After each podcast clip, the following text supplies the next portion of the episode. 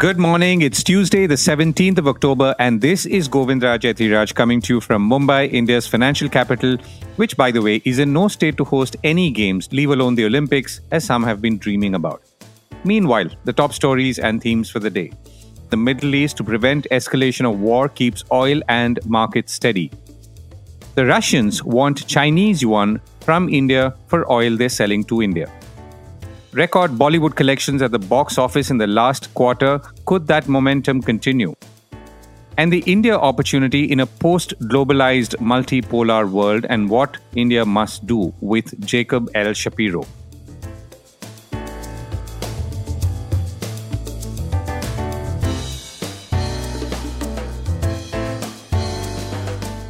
This is a core report with Govindraj Ethiraj.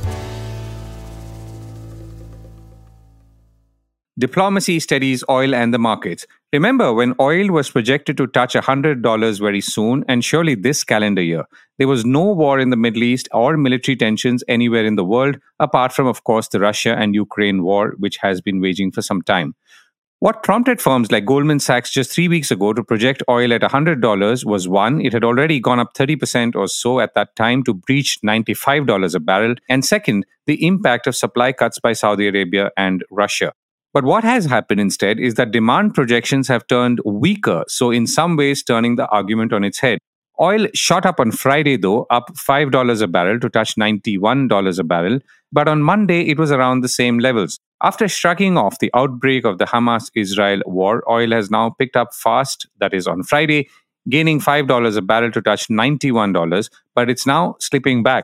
What's holding it here or thereabouts is the major diplomatic efforts by the United States and others to restrain Israel from launching a ground attack on Gaza. President Joe Biden is also expected to make a trip to Israel this week, according to some reports. Traders are really struggling to figure how to trade this, said Amrita Sen, co founder and director of research at consultant Energy Aspects, according to Bloomberg, adding that the larger market is already factoring the fact that there are no direct supply losses.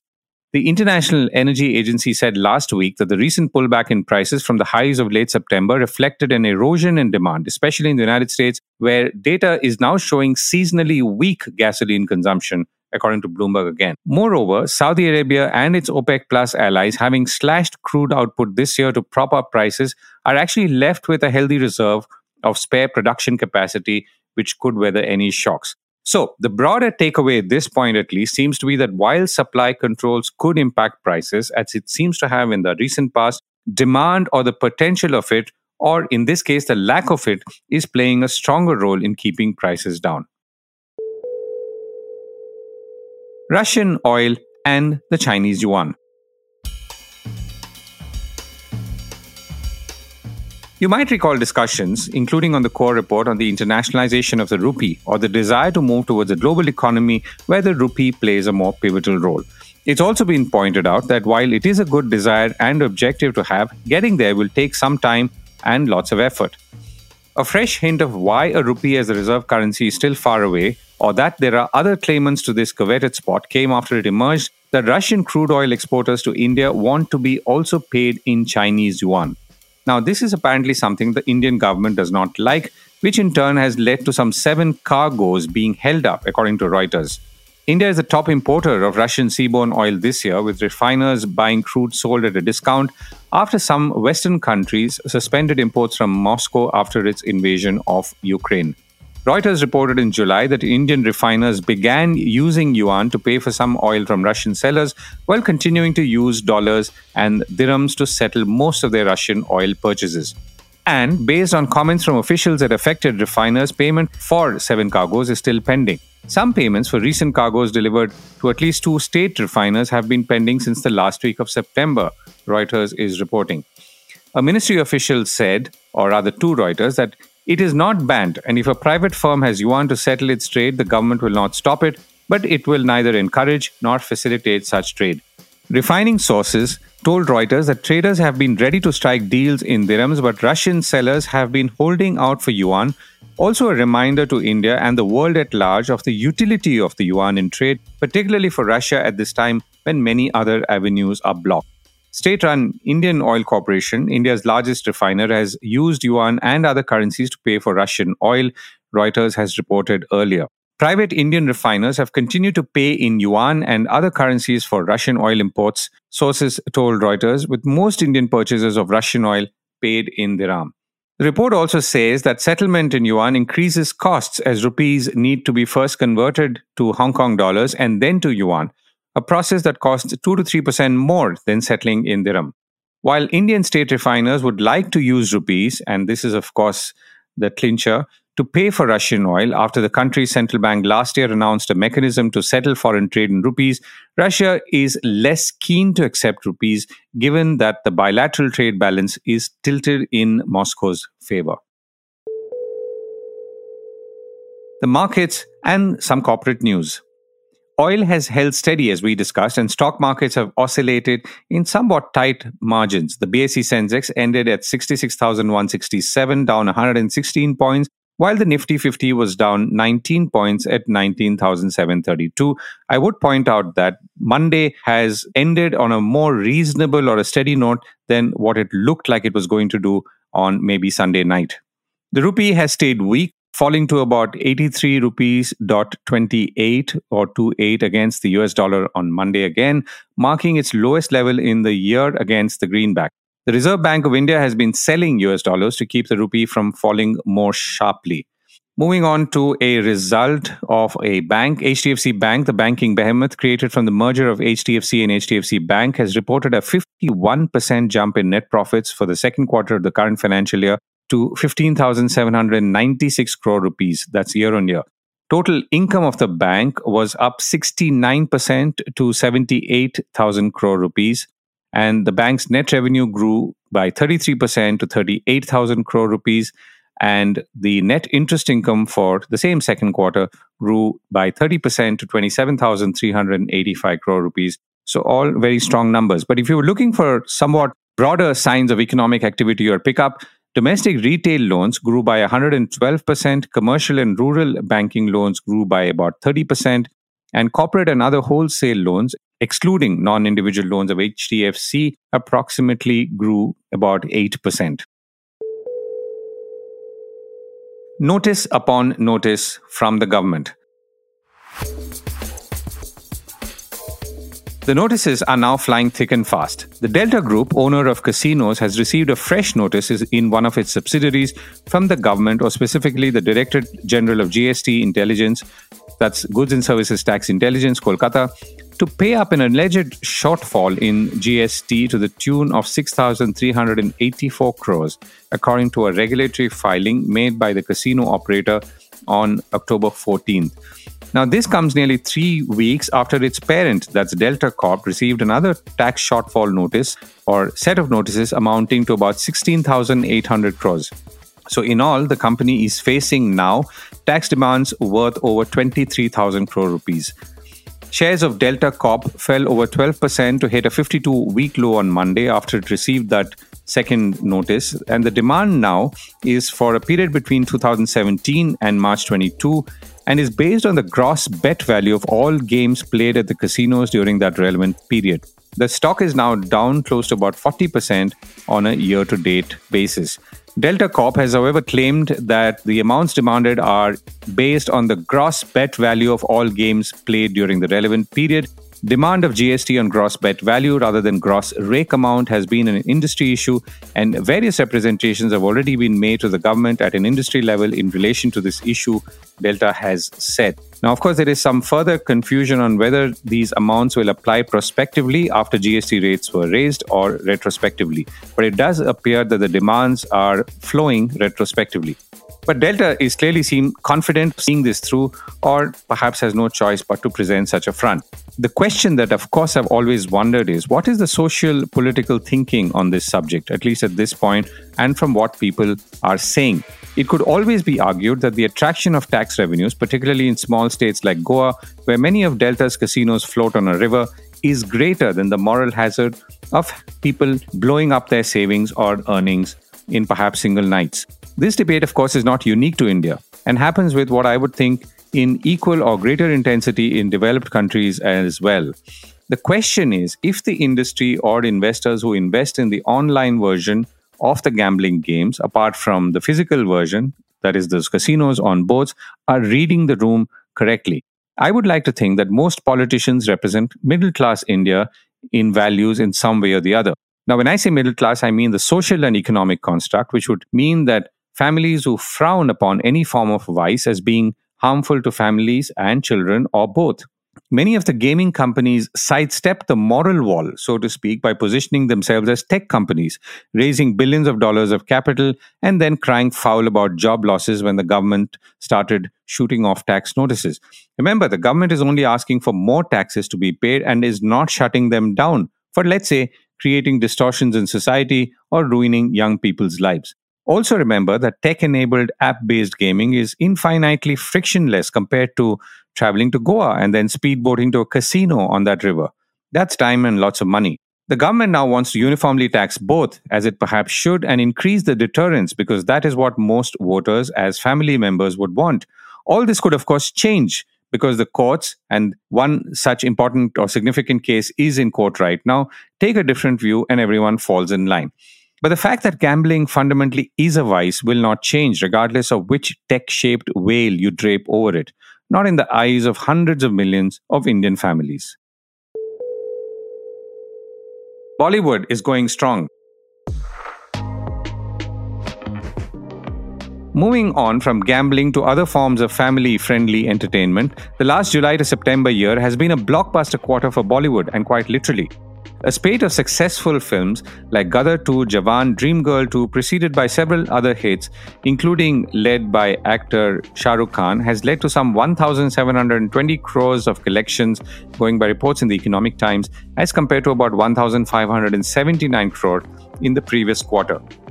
Very broadly, as a backdrop, 70% of industry's revenues come from theatrical or cinema releases, while 30% comes from OTT or your streaming services like Netflix, Amazon Prime, Sony, and Apple, who are also buying films either immediately or later and delivering them over the internet.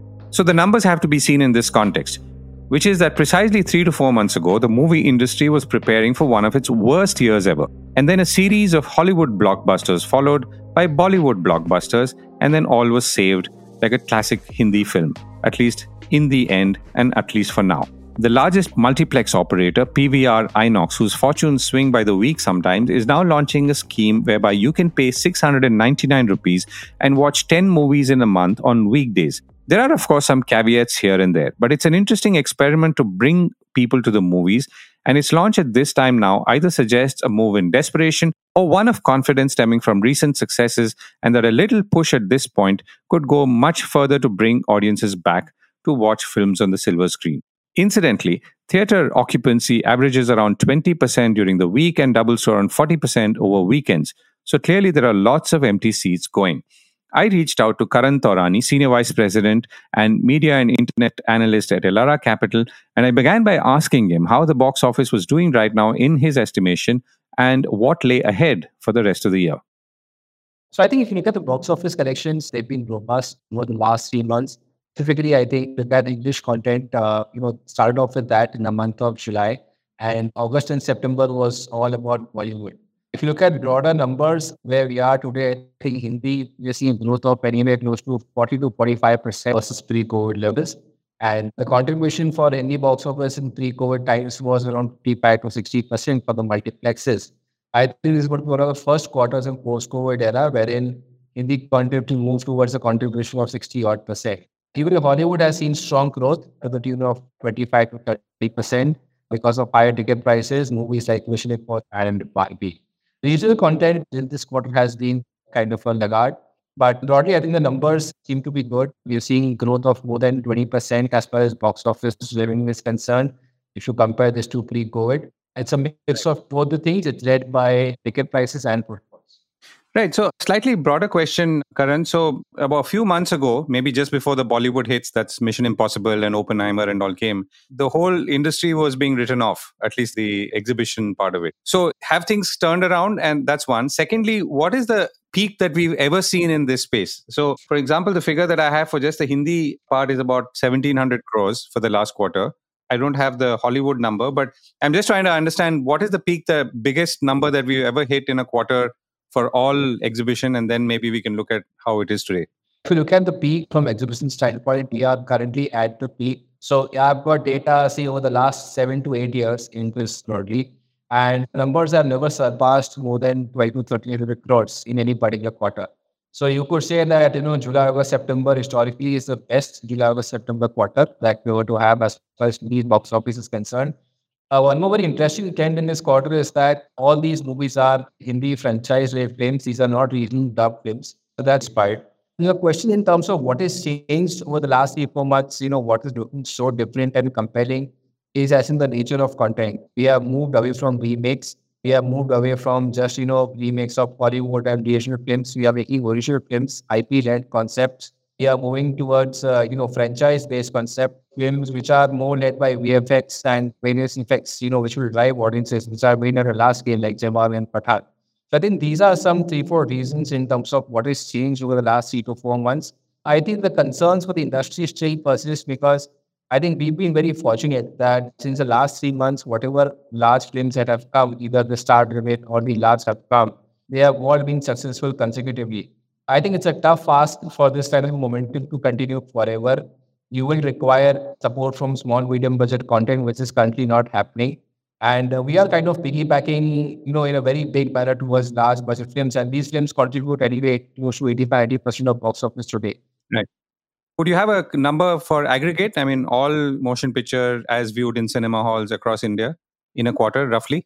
So aggregate numbers in terms of gross box office across genres, the numbers have been in the range of 12 to 14,000 crores, including your GST or entertainment tax buy. This number generally has been growing in the range of 7 to 8%. And this time around, I think you will see strong growth because the numbers have been very compelling. But on an annualized basis, 10 to 15% because the first half, you know, was quite muted as far as cinema is concerned. The first half of the calendar year, that was quite muted. It's the second half, this quarter is good, next quarter is also looking reasonably okay. So on a full year basis, the growth is not more than 15%. Let's look ahead. You know, one of the things that you pointed out in a note that you've just put out is this new pricing strategy from PVR Inox, where they're saying that you pay 699 rupees and you can come and watch a movie 10 times a month on non peak days or basically not on weekends. Is that something that's going to fly before we come to the economics of it? It's a very good plan that they've introduced and see sort of permanent plan. They've clearly mentioned that this plan is only for 20,000 customers for now. And 20,000 customers means it's a very small fraction of your overall footfalls, which is a very large number. It's not even 0.1%. So there's no impact of this as such if it's only for a specific number of customers. Our dependence on large budget flips have increased consistently small medium budget content is not coming in large number in terms of footfalls. They really want to get the footfalls back on track on a consistent basis. We have seen this earlier as well that last year the one quarter reported a very strong performance and the other two quarters are very weak. And uh, they want to drive that footfall consistently and that's why they're doing this. And I think in terms of potential, I think this is a good thing because this is not going to lead to any increased investments. It's more of asset sweating. So I think from that, it really makes sense. It's a good promotion strategy.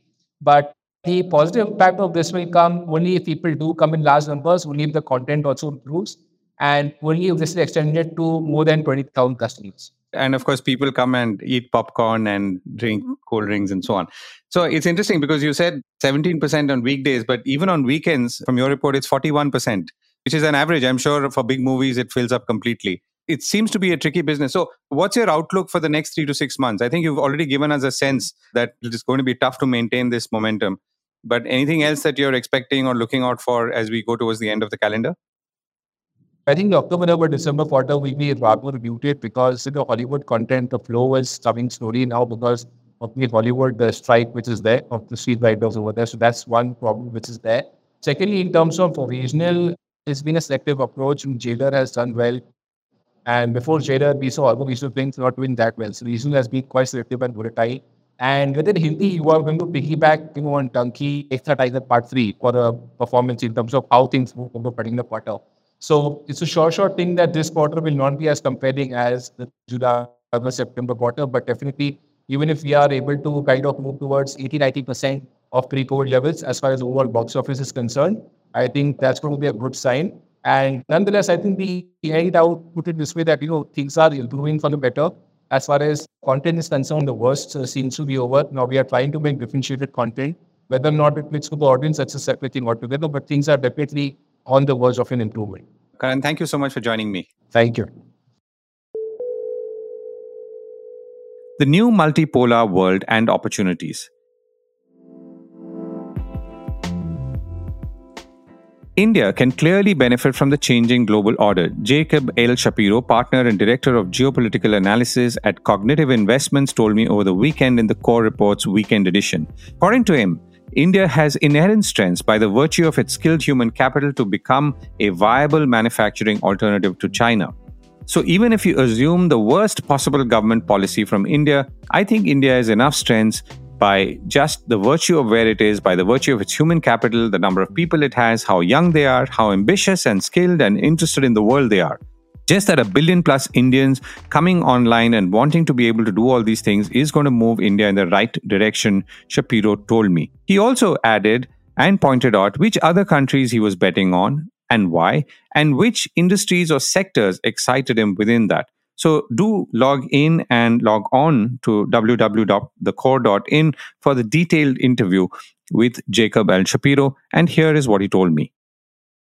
Yeah, I won't give you any individual names, but I'll give you uh, th- three sectors that we are really, really interested in where we think a lot of that tech disruption is happening. If you rewind 10, 15 years ago, where would you want to be? You'd want to be in cloud computing. You'd want to be the Microsofts and the Googles and thing like so what is the cloud computing of the next 10 to 15 years um, I think the energy space is ripe for this. I think in some ways, the energy situation today, where we have the move towards renewables, but it's not clear which technology is going to rise and do the best.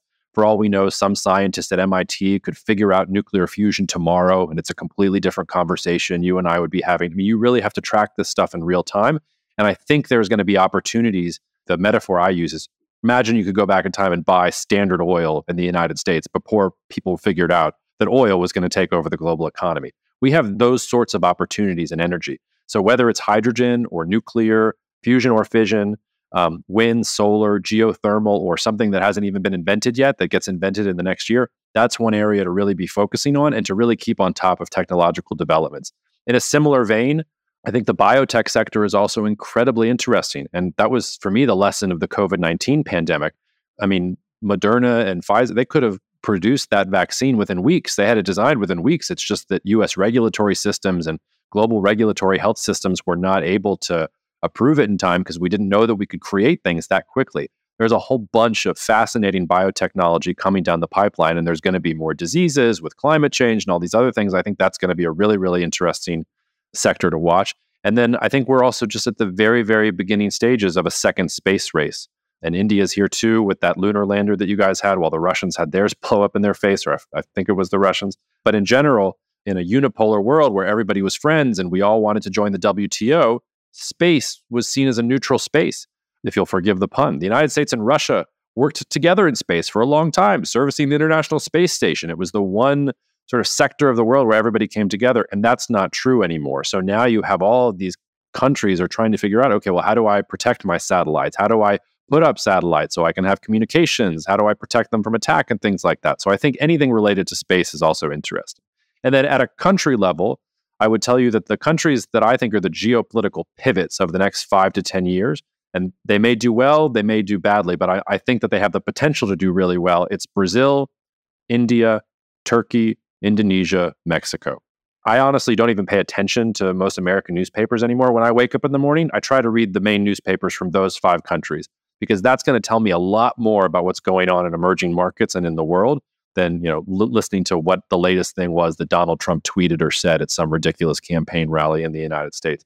So those for me are the five most interesting countries. They all have tremendous challenges. I can make the bear case for any of them, but they also all have tremendous potential. And if they can get policy and potential to line up in the same direction, I think those are countries that are really going to lead the way forward. So I don't know if it's all of them are going to do well. It could be none of them do well. I, I don't think that's the most likely scenario, but those are the five places where I spend my time looking the most closely right now from an emerging market perspective. Before I go, interesting news from the United States, where the highest mortgage rates in 23 years are dragging down home sales to their lowest levels since the subprime crisis period, says the Wall Street Journal. Sales of previously owned homes in 2023 are expected to dwindle to a rate not seen since 2011, when the United States population was smaller and the country was still recovering from one of the worst housing crises ever, according to many economic forecasts. Total number of existing home sales in 2023 would stand at around 4.1 million, the smallest number since about 2008, the year the Lehman Brothers led banking and financial collapse happened, according to the Wall Street Journal. That's it from me. Have a great day ahead.